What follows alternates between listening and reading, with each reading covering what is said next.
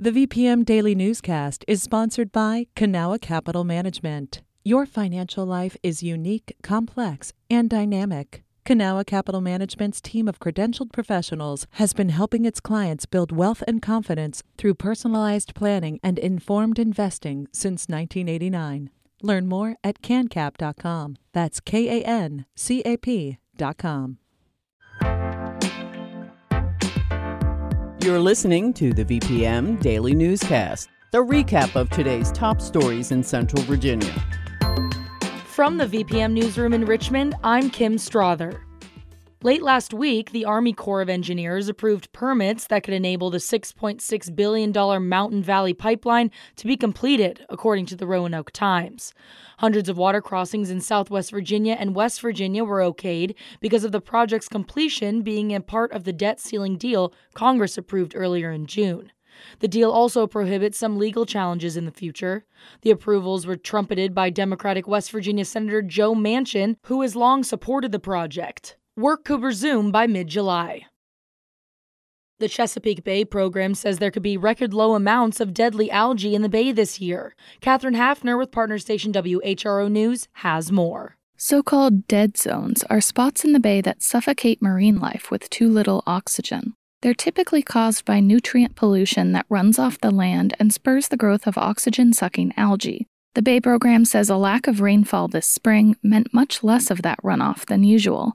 As a result, scientists estimate dead zones this year will be about a third smaller than the average. Warm weather this summer will increase the likelihood for dead zones. Officials in Virginia and throughout the Chesapeake Bay watershed have long been working to reduce nutrient pollution. They target sources like wastewater plants, agriculture, and stormwater drains. Virginia is the latest state to require people who want to view online pornography to verify their age under a new law that goes into effect Saturday. As Ben Paviour with VPM News reports, an adult entertainment group is already threatening legal action. The law sailed through Virginia's General Assembly earlier this year with nearly universal support. Its sponsor, Republican State Senator Bill Stanley, said in a February committee meeting that it's all about protecting children from harmful content if we are going to sit here and allow and just say, well, there's nothing we can do about it, it's the, it's the you know, darn old internet, then we're abrogating our responsibility to our children. But some privacy experts have questioned whether the verification technology, including uploading a photo of a driver's license, leaves people open to hacks and surveillance. A representative from the Free Speech Coalition, a group representing the adult entertainment industry, said they're considering challenging the legality of Virginia's law. They've already filed suits this month against Louisiana and Utah. Ben Paviour, VPM News. Virginia Commonwealth University's Board of Visitors has added Johnson Hall to its six year capital improvement plan. The dorm has been closed since 2021 due to concerns over mold in the residences, according to Richmond BizSense. The project is expected to cost around $70 million, which mostly will be funded through loans. Plans for the dorm include new study and common areas in the building. The Johnson Hall project is among the school's many future development plans, including new or revamped buildings for the schools of pharmacy and education. The American Civil Liberties Union of Virginia is suing the Commonwealth over its disenfranchisement of people convicted of certain felonies.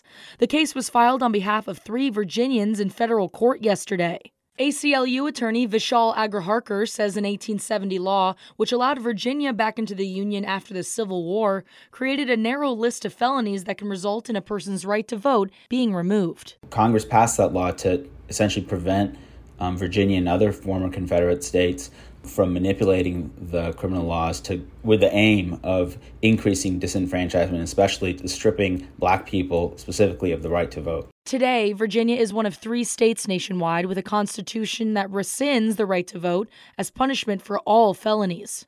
Agraharkar says that goes beyond the 1870 law.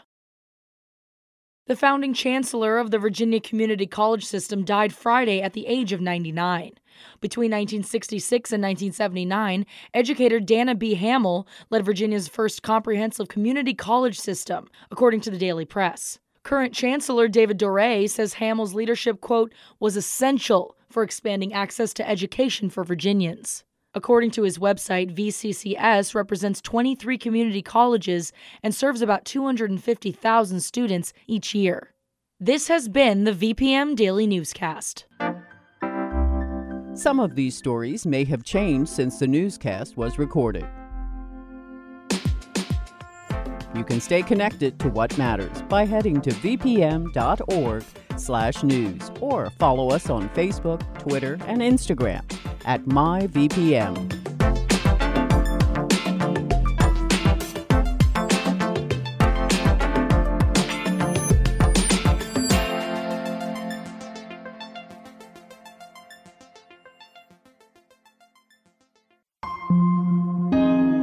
VPM. Hi, it's Terry Gross, the host of Fresh Air. We bring you in depth, long form interviews with actors, directors, musicians, authors, journalists, and more. Listen to our Peabody Award winning Fresh Air podcast from WHYY and NPR.